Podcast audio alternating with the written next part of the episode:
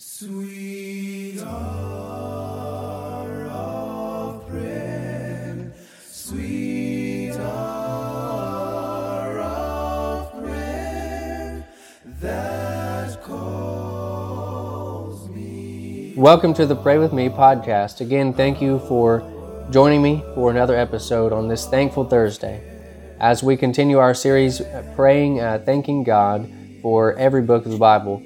We've come to the book of Jonah, the 32nd book of the Bible, and in the Old Testament, in the books of the prophets, the minor, concise um, prophets. It is a book of purpose.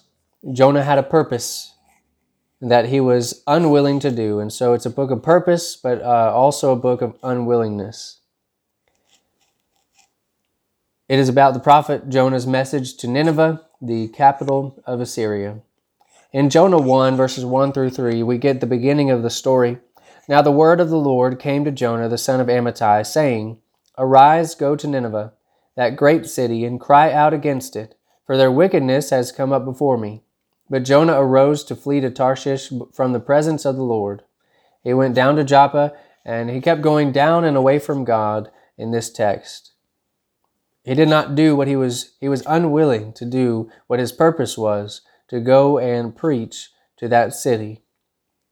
After the large fish swallows Jonah, he repents and goes to Nineveh to preach to them. And what's great is the city of Nineveh and the people there repent and they receive God's mercy.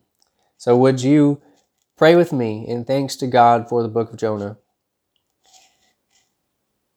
Father in heaven, we thank you for the Bible, for your inspiration of it, and how we can trust in your inspiration of it.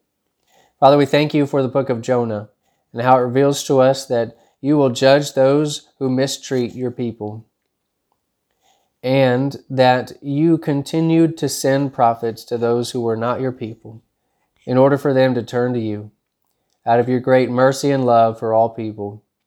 Father, we thank you for the stories of the real people in the book of Jonah as your prophet, who was sent to be an example, uh, to sent to be a preacher by example, to Nineveh. And we thank you for the stories of the Ninevites, how they were enemies and oppressors of your people, but yet when you offered mercy, they repented and they turned to you for a time. What a great story and account that is.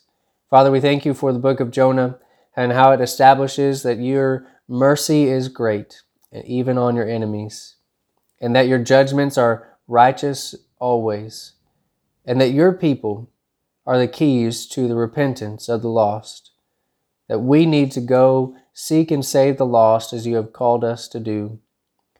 Father, we thank you for the promise of Jonah and the echo there found of Jonah as a type of Jesus.